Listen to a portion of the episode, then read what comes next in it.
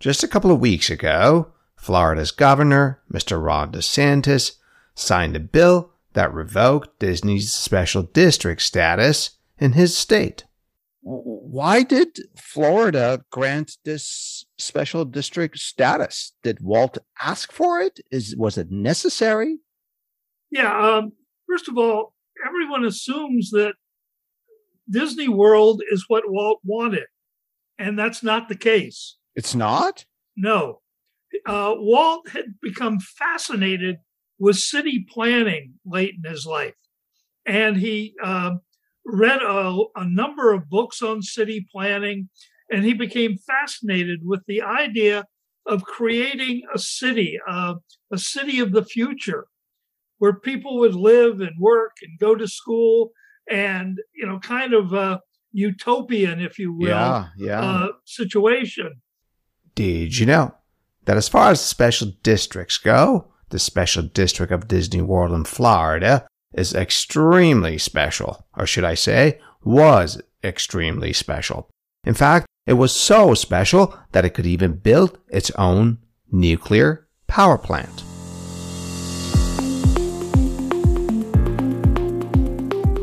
Hey there, News Peelers. Today's May thirteenth, twenty twenty-two, and this is Adele, the host of the Peel dot News podcast. Once a week, I have the pleasure of speaking with distinguished professors and critically acclaimed authors who help us better understand our news and current events by providing some perspective from our past. We call this peeling the history behind news. Sometimes we find humor in what they share, sometimes it's a shocker, and sometimes they reveal a past that's offensive. Regardless of what they share, we're always the better for learning from our intellectual and engaging conversations with them. So the Peel dot News is not for everyone. If you want headline news, well, you know where to get that. But if you want to explore how we got here, if you want to journey into what happened before these developments showed up as news on our T V and device screens, then grab a cup of coffee or your favorite drink and let's get into it.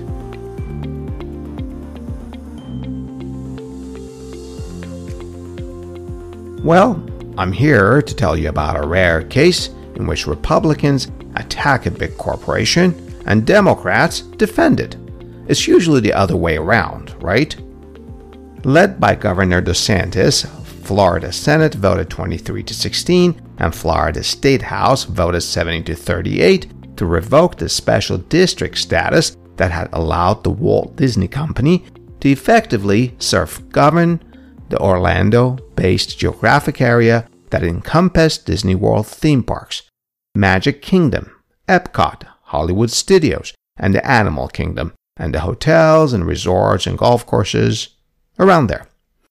Governor DeSantis pushed for this bill in retaliation for Disney's criticism of Florida's Don't Say Gay Bill, which is formally known as Florida's Parental Rights in Education. While we won't get into the politics of this rift between DeSantis and Disney, we are interested in peeling the history behind special districts. What are they? How all-encompassing can these districts get? And how prevalent are they in our country? I'm also interested in the history of Florida's politics. Has Florida traditionally been a Republican state? Equally intriguing is the formidable power that Governor DeSantis seems to wield in Florida politics. Is this typical of Florida's former governors, or is it a new phenomenon? To learn more about all of this, I spoke with Professor James Clark, who lives in Orlando. He's an award-winning journalist and a history lecturer at the University of Central Florida. He is the author of nine books, including Hidden History of Florida, A Concise History of Florida, Orlando, Florida, A Brief History, and Presidents in Florida. A link to Professor Clark's homepage is provided in the detailed caption of this episode. So stay with me as Professor Clark and I peel the history behind this news. The Peel dot News is available on all your favorite podcast platforms. Of course, we love your reviews and ratings of our podcast, especially on Apple and Spotify. And don't keep us to yourself. Tell a friend about the Peel dot News podcast.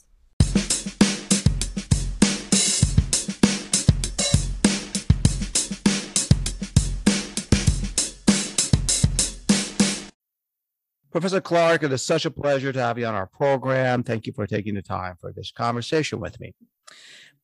Before we get into the specific case of Disney World and Florida, let's get some basics out of the way. What are special districts?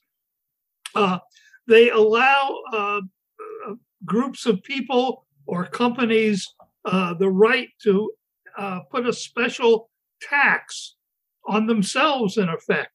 Uh, every state has special districts. Um, some states, like New Jersey, has just two special districts. Just two, uh, okay. Florida has about eighteen hundred. Uh, Texas has about sixteen hundred. Illinois, I think, has about two thousand. So it just depends. The, the fact is, if you and your neighbors wanted to get together and uh, pass a special district, you would uh, go down to the to the county government or the state government and uh, ask them to create it. And it might be to repave the road in front of your houses.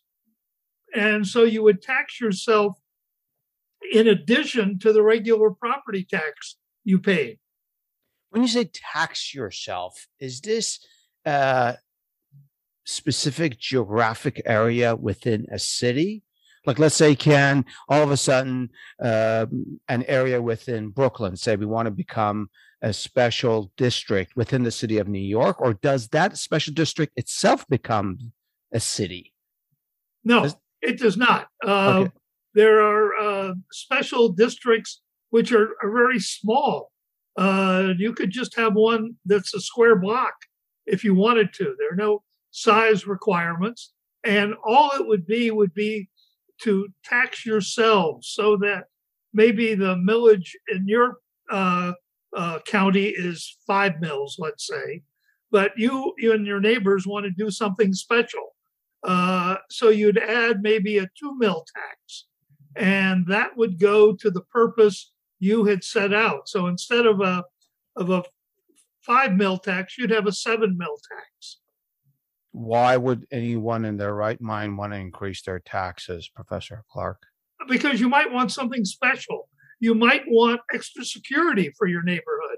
You might want a gate for your neighborhood, uh, which could cost thousands of dollars. And you don't want to pay for it by yourself. Uh, you don't want to hire the security guard by yourself. So you and your neighbors would get together and uh, and form this uh special district. Um, and for residents, it's much like a homeowners association, except that it's funneled through the taxes and you have to pay them. How prevalent are they in our country? You you named you named three states, uh, four states, Texas, Illinois, uh, um, Florida, uh, and I think New Jersey. Is it prevalent in other states as well? Yeah, uh, it's, uh, California has a lot, uh, your home state. Uh, in fact, uh, you know, it's really strange. A lot of times people live in a special district without knowing it. Uh, you may have moved in. Makes me I think, am I living in a special district? You might be. You might be that years ago, uh, your neighbors got together and, and uh, created a special taxing district, or the city did it, or the county did it, or whatever, for a specific purpose. Um, maybe it was to improve the neighborhood. Maybe it was to plant trees or, or roses or or whatever. It can be virtually for any purpose. Uh, and so we have residential neighborhoods here where people move in and don't know they're moving into a special taxing district. So at some point, the older residents, if you will, voted for that district to become a special district, right? That, right. that, that must have happened. Um, So the district in turn, that special district in turn, has certain responsibilities towards its residents. Yes. Yes. Um, so there's still an elected government, and there's still, uh, you know, a council, a board, and all that. Not necessarily. There might be uh, a board uh, in the in the special district to make sure the money is spent on what it's uh, intended for. Um, and we've had cases where somebody's run off with the special district tax money, uh, but generally speaking, it's designed to either serve a special purpose or pay off bonds. Maybe uh, the people in your neighborhood years ago uh, decided to uh, build a new road. And to do it, they floated uh, ten million dollars in bonds for this special district. And now you're paying off the ten million dollars in bonds for a road that might have been built twenty years ago. So the way you are explaining it, Professor Clark, special district can actually be special, quote unquote, with a very, very narrow purpose. So everything, let's say you were saying earlier that a block could be a special district. So yes. Let's say a thousand people live in that large block. Everything's the same except a special district designation for, I'll use your example, a gate or a security sort of system or something like that, right? Right. Right. So when you say special district, it's not this all-encompassing sort of. No. Uh, yeah. It it might be a mall, uh, maybe a mall near your home uh, wanted to do something, and they wanted to float bonds to do it, and so they set up a special district. And uh, you know, the the fact of the matter is, you might in a given day go to five or six special districts. Uh, without even knowing it. They're everywhere.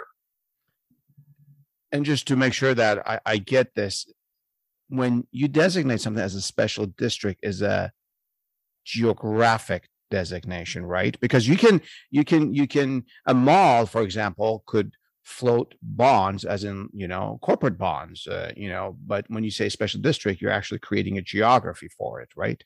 Right. I see. Uh, why don't we take a short break and then talk about the history of special districts and the case of a special district, Disney World. We'll be right back. Great. Now that abortion is on the news, did you know that abortion and censorship have a common thread in our history? That's right. Comstock laws were enacted in the eighteen seventies, just a few years after the Civil War, and they prohibited the distribution of several categories of materials, including information about abortion. Mail was monitored, bookstores were patrolled, and publishing houses were raided. Sadly, the Comstock Act is still law on our federal books. It has never been repealed. In Season two, Episode fifteen, I had the pleasure of speaking with Professor Brett Gary on N Y U about this history and also about his recent book titled Dirty Works, which just received the Gold Prize for books related to U S history at the two thousand twenty-two Independent Publishers Book Awards. Congratulations to Professor Gary. Click the link in the detailed caption of this episode and listen to my talk with Professor Gary. I'm sure you'll find some of the history he tells pretty shocking. Now, let's get back to our fascinating conversation with Professor Clark. And by the way, keep on listening after I do my usual closing remarks, because Professor Clark squeezes in a surprise for us at the very end. It's a story about a moment in our history that all of our parents and grandparents never forget.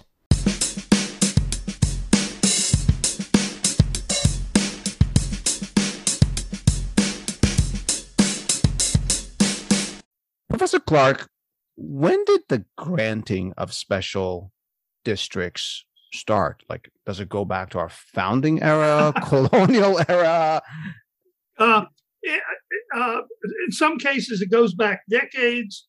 Uh, in Florida, um, it goes back to the nineteen eighties. So a fairly uh, recent uh, development. Uh, but in some states, uh, uh, it's gone back uh, even further. But generally speaking, uh, it does not go back to the founding fathers. Uh, it is a uh, twentieth century uh, development uh, created by people who wanted to uh, accomplish a, a specific purpose. In Florida, the best known uh, special taxing district is The Villages, which is a huge, sprawling retirement community with tens of thousands of residents, and it's a special taxing district. So the developers built the roads, they built the sewers, they created the infrastructure by borrowing bonds, and uh, and now the residents are paying off those bonds through the special district. So in Florida is really the elderly communities that are sort of the prevail or the, the more prevalent special district designations. Is that the case? Yeah, I think uh, more upscale, more established uh, uh, areas that have voted themselves uh, higher taxes. Uh, and uh, often these taxes can in effect double your property taxes, depending on what they are used for. The way you're describing it, whether it's a corporate setting such as a mall or a higher end residential setting, it seems like special districts don't really, we don't, re- we won't really find them in um, sort of impoverished neighborhoods. Am I making, um, is this too much of a generalization? It's not too much of a generalization, although there are uh, a number of them that have been set up, some for redevelopment. Uh, if you wanted to go into uh, uh, an area that was uh, uh, not very uh, not very nice, I guess, to put it that way, and you wanted to redevelop it, uh, you might create a special taxing district. And that often happens. But uh, usually the goal... But if the residents can't afford it, they're poor residents, how how, how will that fly? Yeah, uh, the goal usually is not to help the current residents. It's to uh, build a twenty million dollars condo and uh, and uh, push the uh, current residents out. Oh, so it's kind of like for gentrification and, and redevelopment of... Oh, yes, to a great extent, yes. I see. That happens a lot in older cities, for example, in Manhattan. That's happened a lot in the last twenty, thirty years. Yeah, you um, look at Brooklyn, places like that. Uh, you're absolutely right. Exactly. Um, how special is the special district of Disney World in Florida? It is extremely special. In what fact, sense? In fact, it it is a city. It's a government unto itself. Which is different uh, than everything that you explained before. Yes, yes. It is not a special taxing district, although it does tax itself. Uh, it is uh, an all-powerful, or was an all-powerful city uh, with the right to issue building permits, uh, to uh, you know uh, have its own fire department, its own utilities. They have their own utilities out there. Um, uh, and when it was set up, the provision uh, was that they can build their own nuclear power plant if they want to, and their own airport. Oh, boy. Well, I know they don't have their own airport. Um, I've flown there um, to Orlando. But so it's a city. It's not even like a, you know, it, it, it's it's it's different than the prior examples that you shared with me. Uh, it's not a neighborhood. It's not just a zone. It's a city. It uh, it's actually two cities, Bay Lake and Lake Buena Vista. And they have these taxing powers, and they have residents, believe it or not. They have about fifty residents between them, fifty all of whom Five are zero. either Disney employees or retired Disney employees. And so they have regular meetings Uh, to discuss things, although clearly they take their instructions from from Disney.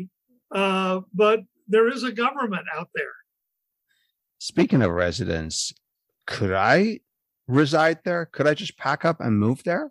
No, no, uh, you cannot live there. Disney controls all the land. And in fact, years ago, they created a residential neighborhood named Celebration, uh, which is a very nice neighborhood, and then de-annexed it. That is, pushed it out of yeah. Disney's twenty-seven thousand acres. So they they do not want you living in their neighborhood. Um, I, I'm just, uh, I'm baffled at uh, why this is all necessary, because during the break, you and I talked about another Disney property that I'm familiar with, um, Disneyland. Uh, does does Disneyland have a special? No. And in fact, that's the reason there. Uh, that's the reason Disney is uh, Disney World in Florida is like it is. Um, you know, it's you look at Disney today, which is a you know huge multi-billion dollar company, but back in the nineteen fifties, when Walt first dreamed up Disneyland, he would, didn't have much money. In fact, they had to borrow everything. They they mortgaged everything. They went to A B C, which they now own, and borrowed money from them uh, with the understanding that A B C would own their television show, The Wonderful World of Disney. And even with the loan money, they could only afford about two hundred acres. And if you've been to Disneyland, you know that the area around there uh, can be kind of tacky, uh, yeah, all kinds yeah. of, you know, less. Although it looks a, it looks a lot nicer now, but still, you're right. Uh, In the early days, well, I think the land has become so valuable you can't have much tackiness there. But and it drove Walt crazy, you know. And uh, during the uh, when they were dreaming of Disney World. Uh, Uh, Walt's brother, Roy, would, who was the business guy, would say, Walt, why are you buying twenty-seven thousand acres? And Walt's response every time was, don't you wish we'd bought twenty-seven thousand acres in Anaheim? Uh, and of course, they didn't have the money. Yeah. Uh, yeah. But Oh, you so, were saying, why, why are you buying twenty-seven thousand acres in Florida? Right. Yeah, yeah. Okay, okay. Yeah. Because, you know, uh, Walt hated it. You know, and on some of the rides, uh, you used to be able to, and I don't know, I haven't been there in a long time, but especially they had a sky ride and you could kind of see, you know, the local McDonald's or something from yeah, your yeah. from your ride outside the park. Um, and so it just drove Walt crazy. So you said Walt, um, Mister Disney bought twenty-seven thousand acres in Florida, and I know uh, I've, I've I've read the history and watched documentaries about sort of the secrecy that was going on. He didn't want the prices to shoot up because now everyone knows Disney's buying property. Why did Florida grant this special district status? Did Walt ask for it? Is was it necessary? Yeah. Um, first of all, everyone assumes that Disney World is what Walt wanted, and that's not the case. It's not? No. Uh, Walt had become fascinated with city planning late in his life, and he uh, read a, a number of books on city planning, and he became fascinated with the idea of creating a city, uh, a city of the future. And uh, he looked at a number of places for this. And uh, then he died uh, at the end of uh, nineteen sixty-six. And uh, that was the reason he wanted the nuclear power plant. He wanted the airport. They were all going to serve the city where people would live and work and go to school and, you know, kind of a utopian, if you will, yeah, yeah. Uh, situation. After he died at the end of nineteen sixty-six, um, his brother Roy said, enough of this city of the future stuff. We're going to build a theme park. Uh, and in fact, in a in a brutal meeting, one of the Disney executives said, Roy, what about Walt's dream of a city of the future? And Roy snapped at him and said, Walt's dead. And with him went the... Uh, the city of the future. So uh, what they wanted was the rights of a city, zoning, uh, utilities, uh, build roads, build houses, build whatever they they wanted. So that was what they wanted, and they were determined to get it. Uh, Roy led the effort to to uh, accomplish this. And remember, Disney sprawls over two counties, uh, and they didn't want to answer to two counties. They didn't want to answer to a whole slew of politicians. And remember, much of what they were doing out there was new. Uh, for example, building a monorail. You know, what county government has monorail inspectors?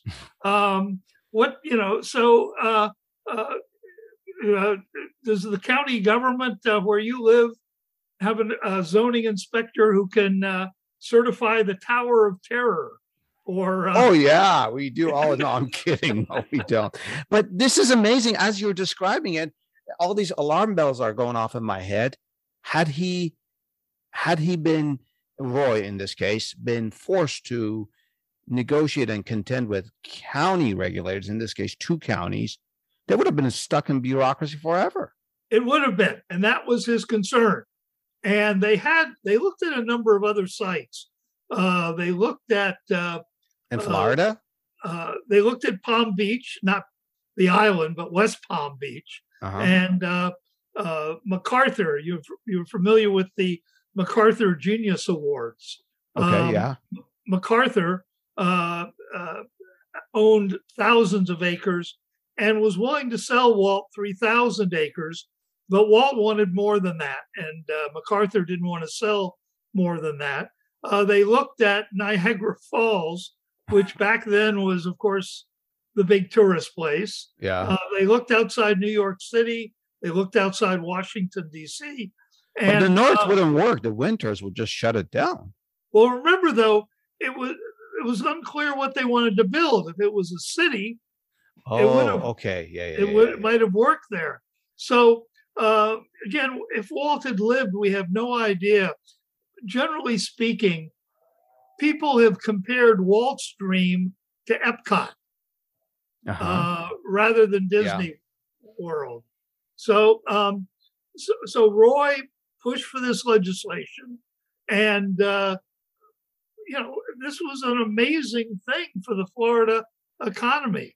Um, and the state Senate voted unanimously for it. Uh, the state House voted almost unanimously. There were a couple of no votes from South Florida, Miami, which uh, uh, was very parochial.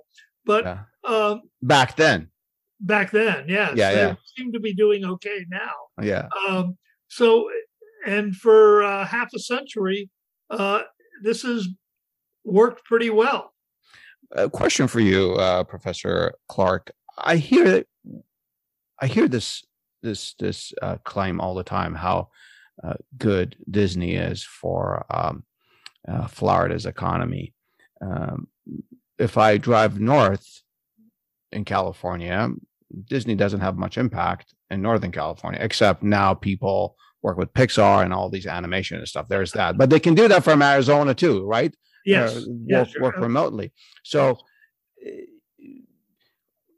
Disney World being sort of in the northern half, middle, north of the middle of Florida, does it really impact the big population down south in, you know, Miami-Dade County? Yeah, it really does. Um, okay. First of all, b- before Disney, people came to Florida and they did surveys and they'd say, where are you going? Uh, what are you going to do? And eighty percent of the people said, I'm going to Florida. Um, and they might drive down. They might stop. You mean without any reason? To get warm and uh, go to the beach. But they okay. there was no destination, if you will. I see. Um, you know, for example, uh, there was a big tree called uh, the Senator outside of Orlando. And uh, it was a couple hundred years old. It was huge. And at one point, it was one of the top ten tourist destinations in Florida, this tree. A tree. They should come out to California and see yeah. uh, our, our oak uh, forest here. Yeah. And so, you said was. Was that, is that tree cut down now?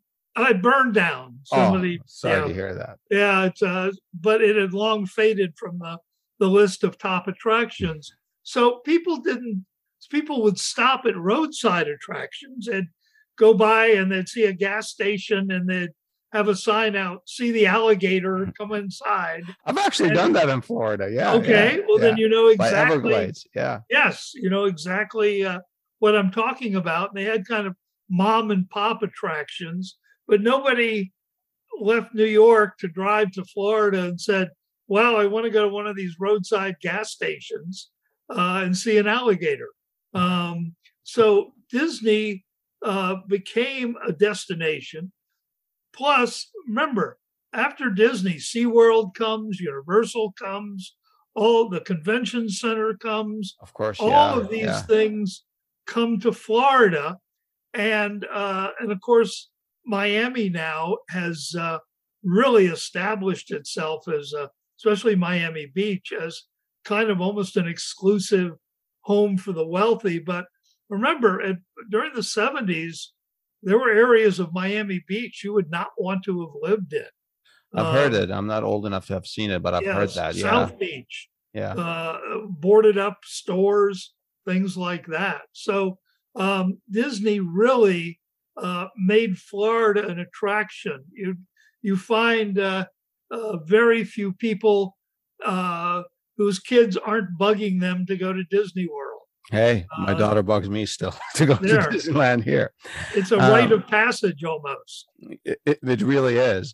Uh, we'll be back after a short break to talk about Florida, its history, and its politics. We'll be back.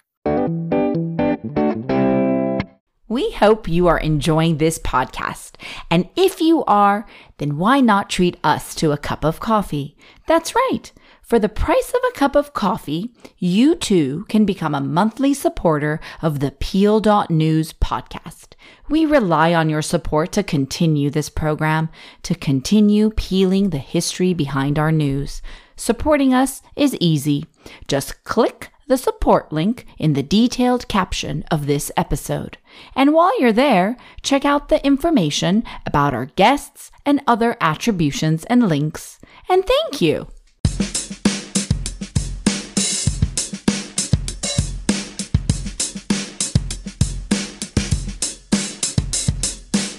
Professor Clark, has Florida traditionally been a Republican state?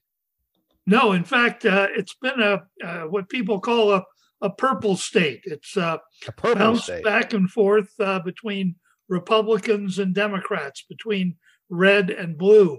Um, the uh, to give you an idea, Governor DeSantis uh, two years ago, in winning the governorship, just um, I'm sorry, four years ago. just got uh, by with a thirty-two thousand vote margin out of millions cast. It wow, that's that slim. Uh, same thing with Rick Scott, the senator from Florida, who had a similar margin. So it's been that close. What um, what happened, though, two years ago that that really impacted the state was the Hispanic vote in South Florida, which had traditionally been Democratic, and then in overwhelming numbers went for the Republicans, um, largely because of President Obama. He had made overtures to Cuba, as you know, yeah, and opened yeah, up yeah. travel to Cuba. And uh, the thinking was that a younger generation of Cubans would not be as angry about the situation in Cuba. What uh, the Democrats found out is, yeah, they are just as angry, if not more angry than their parents and grandparents and great-grandparents. Um, and so while Trump lost in a number of states uh, that he carried um, four years earlier, Arizona, Pennsylvania, Michigan, et cetera, Florida was his biggest uh, state. He actually increased his margin more than in any other state in the country. Um, and uh, the result was that two safe Democratic representatives in South Florida were swept from office. So um, suddenly Florida has gone from uh, a state that went for Obama uh, in two thousand twelve to uh, a state that the Republicans uh, now consider Republican territory. The elderly communities that are uh, flourishing um, in Florida, we talked about we, we talked about them in the context of uh, special districts. Are, are, are residents of those districts, those communities, uh, mostly conservative? Particularly, uh, conservatism sometimes comes, you know, along with age. As a young person, you're a Democrat. You make money, you become a Republican. Uh, is that a factor? Yes, it definitely is. These are retirees for the most part, living on fixed income, so they they look for a predictability, if you will, uh, in uh, in the financial situation. But also, there's kind of a been there, done that attitude. These are people who what do you mean? Who paid school property taxes, mm-hmm. who who uh, who paid uh, road taxes, uh, who paid all these things. And now they come to Florida and, they, you know, hey, wait a minute, I already paid school taxes for my kids. Uh, I've already done that. And so, um, except for libraries, Floridians love libraries. Uh, there's That's a, a good thing. It is a great thing. There's a reluctance to pass uh, needed tax increases. Uh, we have no uh, uh, uh, uh, income tax in Florida by constitutional amendment. Uh, and so um, the state depends on property taxes. It depends on sales taxes, gasoline taxes, things like that. And that's not going to change. So um, we don't have, even though we're in a tremendously prosperous period, Florida is booming. Uh, we don't have the uh, tax structure to get done many of the things that need to be done. Um, You just gave me a thought as you were uh, explaining uh, sort of the been there, done that uh, uh, attitude of elderly Floridians.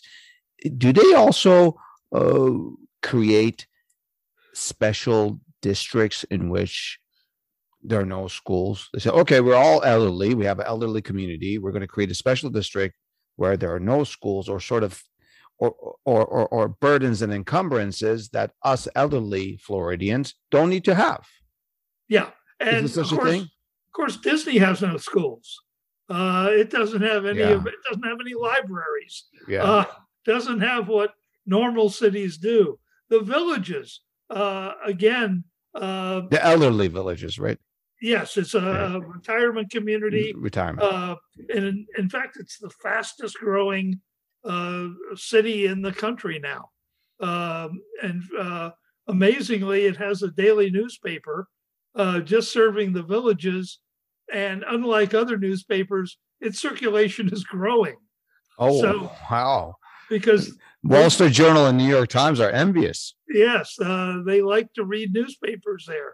Um, so it's uh, uh, they do not have the burdens that other places do. However, they have different burdens.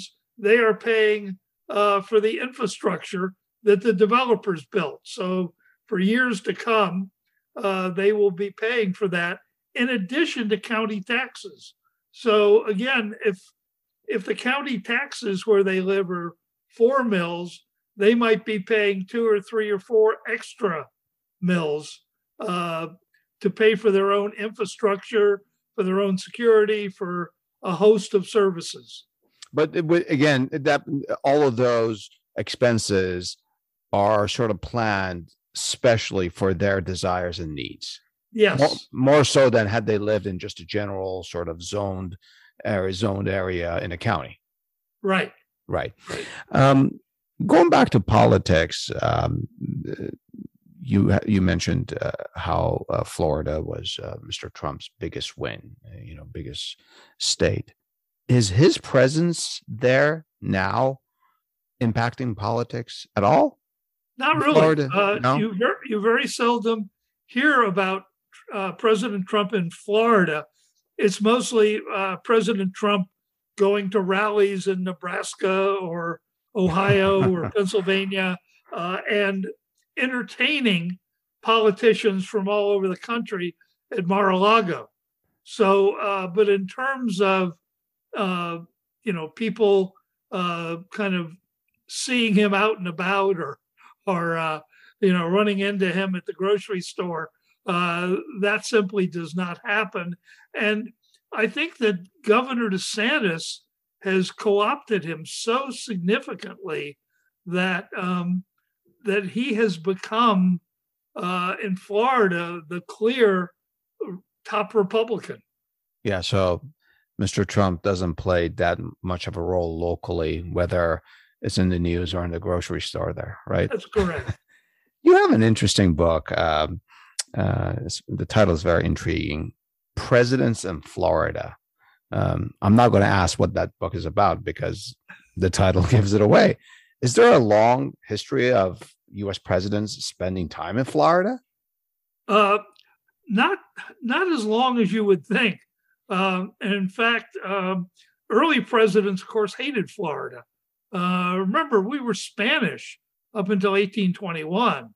Uh, and during the, uh, the American Revolution, you know, you were probably taught that there were thirteen original colonies. Yeah, uh, of there course. were fourteen.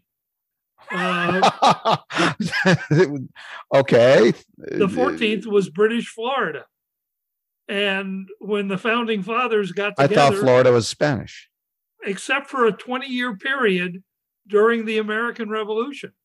So, in the American Revolution, we went with King George. Uh, we thought oh. he was a swell fellow and doing a great job. And so we said, no, we don't want to join you people. Uh, and, uh, you know, uh, my personal thinking is we should have stuck with the British. We'd, we'd be a colony like we'd be a colony like Bermuda today. Yeah. You know, everybody in Bermuda's happy, right? We, you know, we could have a another podcast episode, or better yet, you could have a book called The fourteenth Colony, The fourteenth yeah. Original Colony. Um, so, uh, you know, President Jackson brings Florida uh, into the U S. Uh, some say he did it even without the permission of, I guess then was President Monroe, right? Yes, exactly. Uh, yeah. yes. So at what point do U S presidents start warming up to Florida, no pun intended, and start going there? Actually, you know, it, it is strange. In this uh, uh, current debate, the first president to come to Florida was one of our more forgettable presidents, Chester A. Arthur. You remember Chet? Uh, oh, of uh, course. Who, who, who, who doesn't remember Chet? uh, he became president after Garfield was shot. Um, and he comes to Florida, and uh, in eighteen eighty-three, he's the first president to come to Florida. And the two bizarre things about it was, was there train service down to Florida, but then down to Orlando and then okay. to a little town called Kissimmee. And uh, uh, the strange part is the president of the United States could not go south of Central Florida, which sounds why? Why is that? There was no telegraph service, and he had to be in touch with Washington. Oh, so, of course, you know, you think about. Like Los Angeles was a city by eighteen eighty-three, San Francisco, Seattle, they had railroads and telegraph lines and, and everything else. And Miami had not even been founded yet. Was uh, was was the southern half of Florida like one giant uh, undeveloped space. like yeah. marsh? And wow. Yeah, from kind of Tampa on down. Um, the second weird thing is uh, uh Arthur loved to go fishing. And so he had heard about fishing in Central Florida, and he and his party were supposed to go fishing. And um, on the morning they went fishing, he said, all right, guys, let's go. And they kind of hemmed and hawed, and they said, well, we don't want to go fishing. And they said, he said, well, that's why we came to Florida.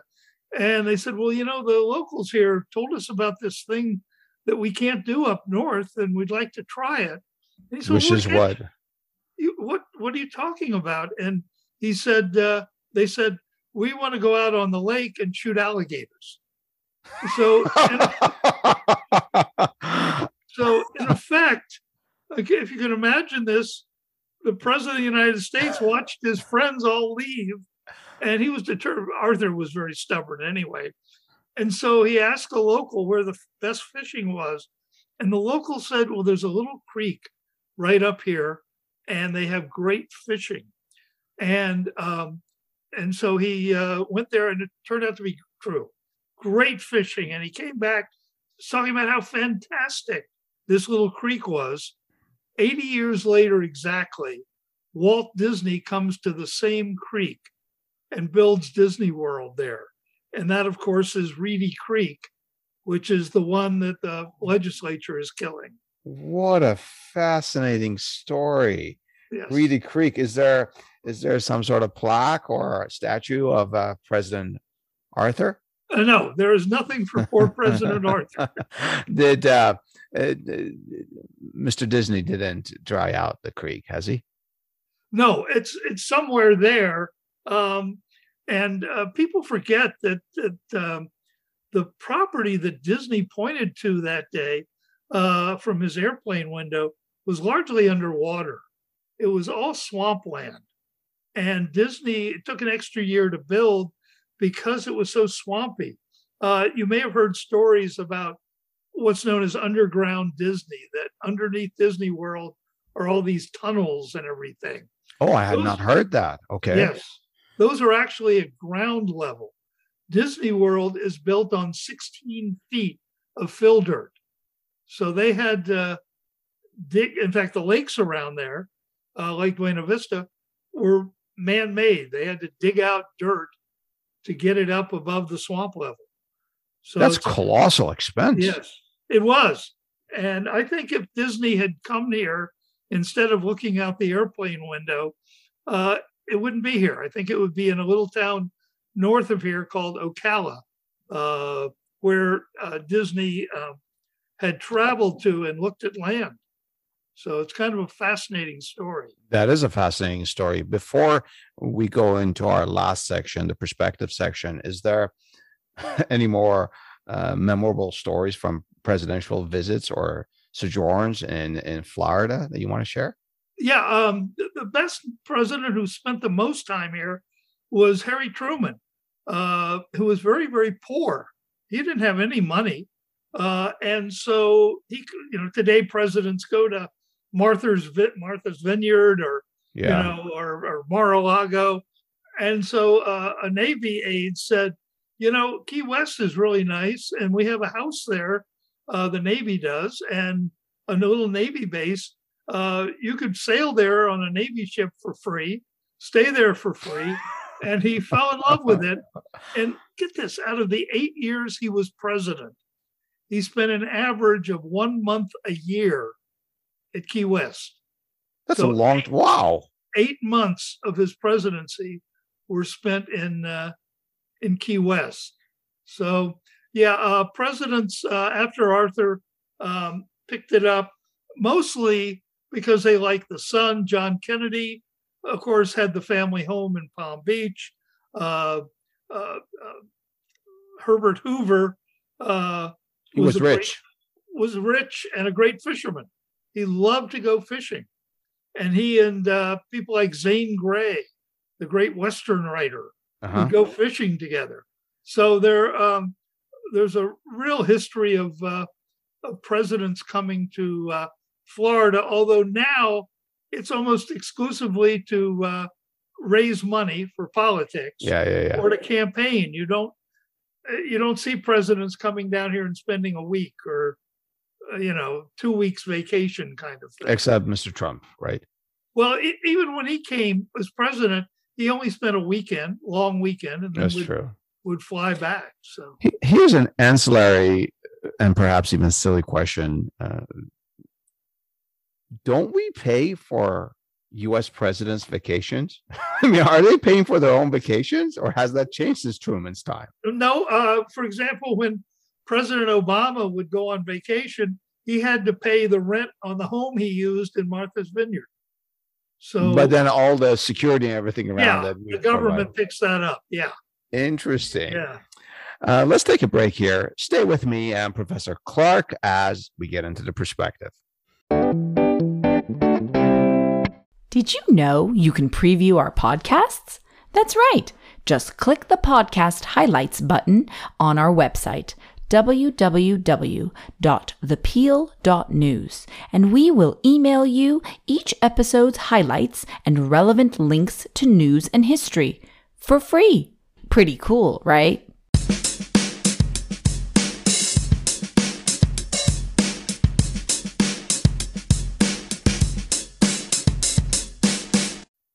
Professor Clark, has the status of special districts in the U S been challenged in the past? Now we have Governor DeSantis versus Disney. Has this happened in the past? Uh, not really. Uh, and again, Florida, the, the Disney special district is so powerful. It's like nothing that we've ever seen in this country before. Uh, I think people have been surprised Uh, learning that the powers that Disney had. Most, most I'm Americans, surprised. Most Americans uh, did not know they had all these powers. Yeah. Uh, but on the other hand, uh, there are no potholes in Disney World. Um, Good observation. Yeah. Disney taxes itself. Um, get this. The county tax rate is four mils. Okay. Mm-hmm. The Disney tax rate is thirteen mils. So oh, wow. Disney pays not only county taxes, but it pays itself taxes. So, in, in so how is that a tax if it's paying itself? It's just, why are we, why are you calling it a tax if it's its own land? It's just expense, right? In effect, but it goes for the infrastructure. It goes for roads, for the fire department, for police protection, for all those things that a city would normally do. Is that, are you are you familiar with the term Mello-Roos? They use that here in California often. No, no, it's it's it's a term that some newer communities in Southern California use, and it's for paying, I think, for infrastructure. We're not part of it, but I thought this the tax that you were describing is almost similar to that. Um, have there been any controversies or scandals when it comes to special districts? Uh, no, not really. Uh, they're pretty, pretty uh, tightly run. Remember, it's people voting to tax themselves. Yeah. So, so uh, you know, if if you find out something is amiss, you're going to complain. It's not like just writing your check to the county government and uh, the you know county commissioner may run off with the cash. Uh, these are usually small special interest districts where the people share a common goal. And and they're tightly controlled based on what we yes. were discussing. Um, if you wanted our audience to remember just one point after everything we've talked about, about uh, Disney's special district and, and, and the sort of interactions with uh, Florida, um, what would it be? I think, I think what is amazing is um, the flip-flop here. Uh, Flip-flop. Every, every elected official in Florida at the same moment flip-flopped. I've never seen anything like it before. Uh, up until about a month ago, the Republicans were huge defenders of the special privileges of Disney. Last year, the Republicans gave Disney a half a billion dollar tax break. Uh, they had given Disney tax wow. breaks in the past. They had uh, Disney had given significant contributions to the Republicans, much more than to the Democrats. Governor DeSantis received one hundred six thousand dollars from Disney. Meanwhile, the Democrats were critical of Disney.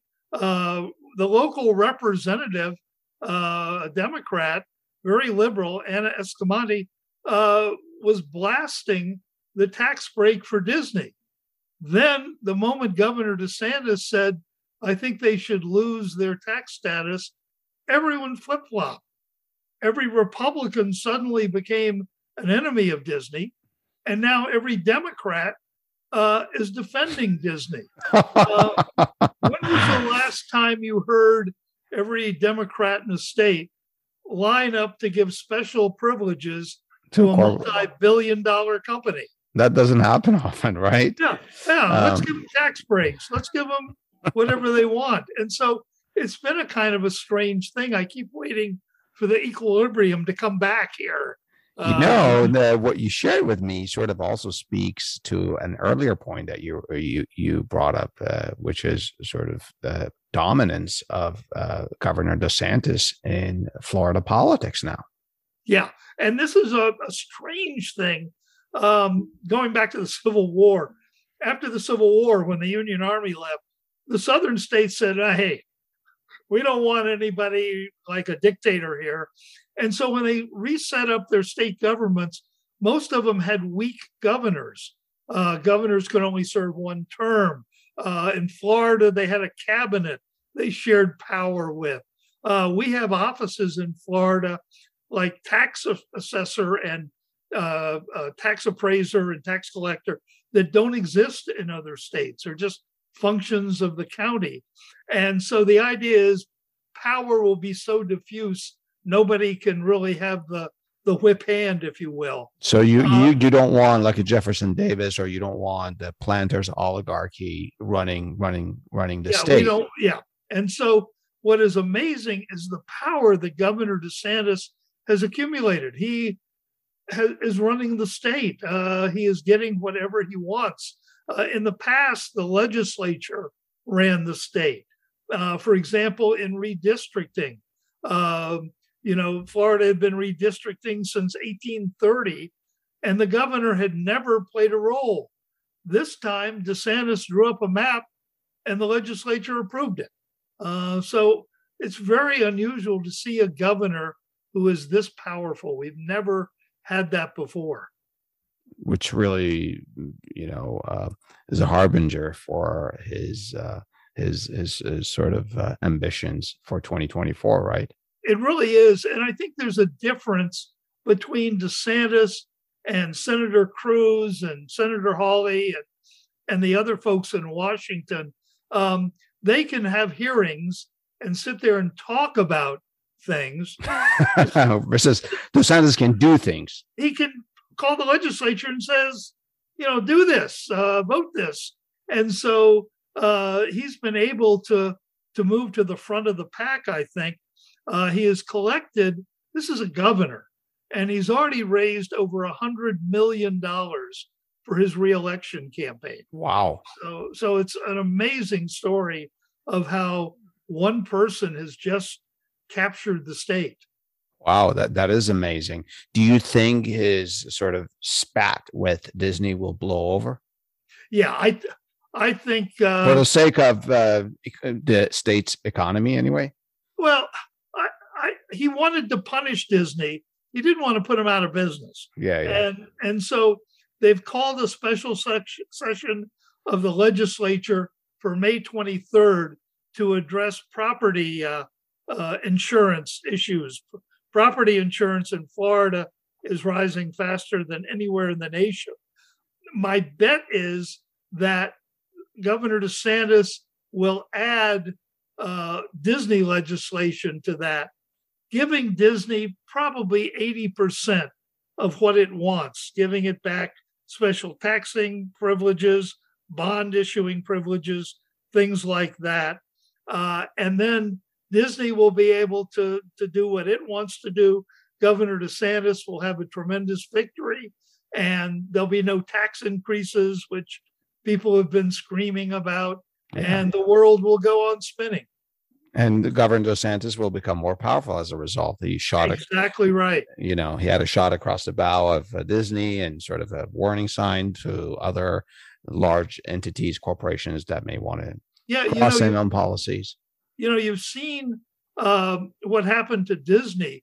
But people forget that more than a hundred companies signed a petition against the Florida legislation. You have not heard one of those chief executives speak up. Yeah. And, and so they have suddenly gone very quiet. Exactly. About their opposition def- to the Don't Say Gay legislation. Yeah, that's so very I think interesting. Governor DeSantis proved his point. I don't think any other corporation is going to mess with Ron DeSantis. Probably not. And we'll see what happens with this May twenty-third uh, special legislative meeting. Uh, Professor Clark, thank you so much for educating me and our listeners. You're welcome back to the Peel dot News anytime. And to our listeners, if you know of any history that could provide more perspective from the past on this subject, perhaps a new colony, a fifteenth colony yes. that we didn't know about. Please share it with us and tell us what's your perspective. Thank you, Professor Clark.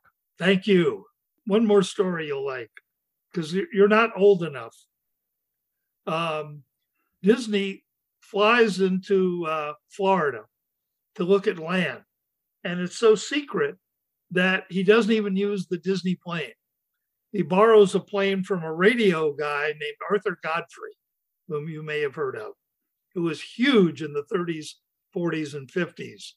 Um, and uh, uh, uh, so he lands in Tampa. And the next day, he drives up to this town, Ocala, and looks at land there. Uh, and then goes back to Tampa and spends the night. They had originally planned to drive to Orlando, but he had to get back to Burbank and instead flies over Orlando. And when he sees the intersection of the turnpike and the interstate, he says, that's it. Okay. Certainly a historic moment, right? Yeah, that's that's the that's the um, that's the location that I want. Yes. And so uh, you're too young, but there are millions of Americans, including me, who know how historic this moment was, that we know exactly what we were doing at that moment. One really? o'clock, one o'clock in the afternoon. That's the moment that he decided to, yes. he picked. Uh, yes. Uh, Your parents will remember what they you, were doing. What do you mean at one o'clock in the afternoon? There was an announcement that Disney. No, no, that was when he pointed out the window and of the airplane and said, that's it. How did people know about that, though? Was that uh, advertised? Was that on the I news? I didn't say they knew about it. I said it's one of the most historic moments. Oh, I see. I see. Well, that's that. That's a great. No, Is wait, it okay? No, go ahead. The plane has to go back to Burbank. Uh-huh. It banks and heads west. It stops in New Orleans to refuel. Okay. Walt gets off the plane to stretch his legs, and a member of the ground crew comes up and says, Mister Disney, did you hear at one o'clock this afternoon, President Kennedy was shot and killed in Dallas? Oh, my gosh. Oh, my gosh. That's, whoa, now that makes sense. Oh, boy. That is amazing. Isn't that funny? That is a great anyway. story.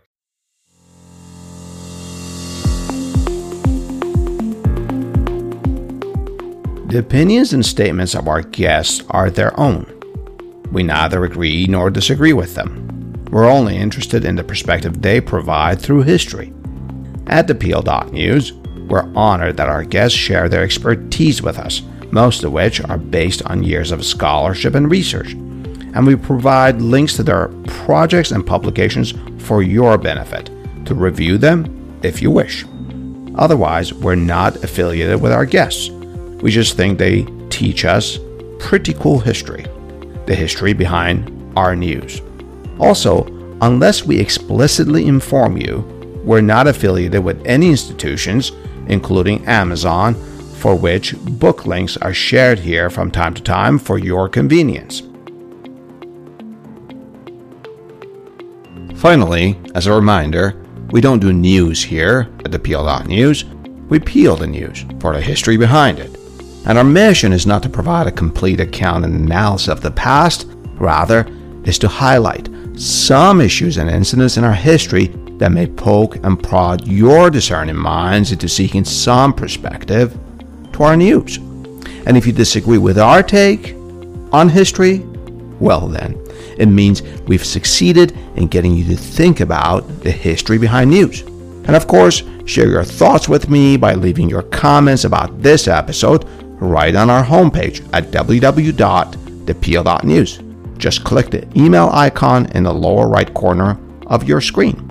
I love to hear from you. I love to learn from you. Until next time, this is Adele, the host of the Peel dot News.